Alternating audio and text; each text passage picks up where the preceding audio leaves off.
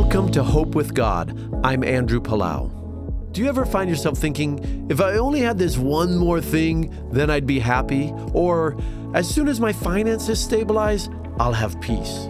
If so, you will never be completely satisfied.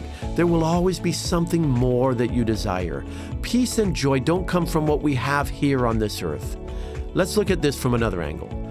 God has already given us everything we need for life. The Bible tells us in 2 Peter chapter 1, by his divine power, God has given us everything we need for living a godly life. We have received all of this by coming to know him, the one who called us to himself. That's right.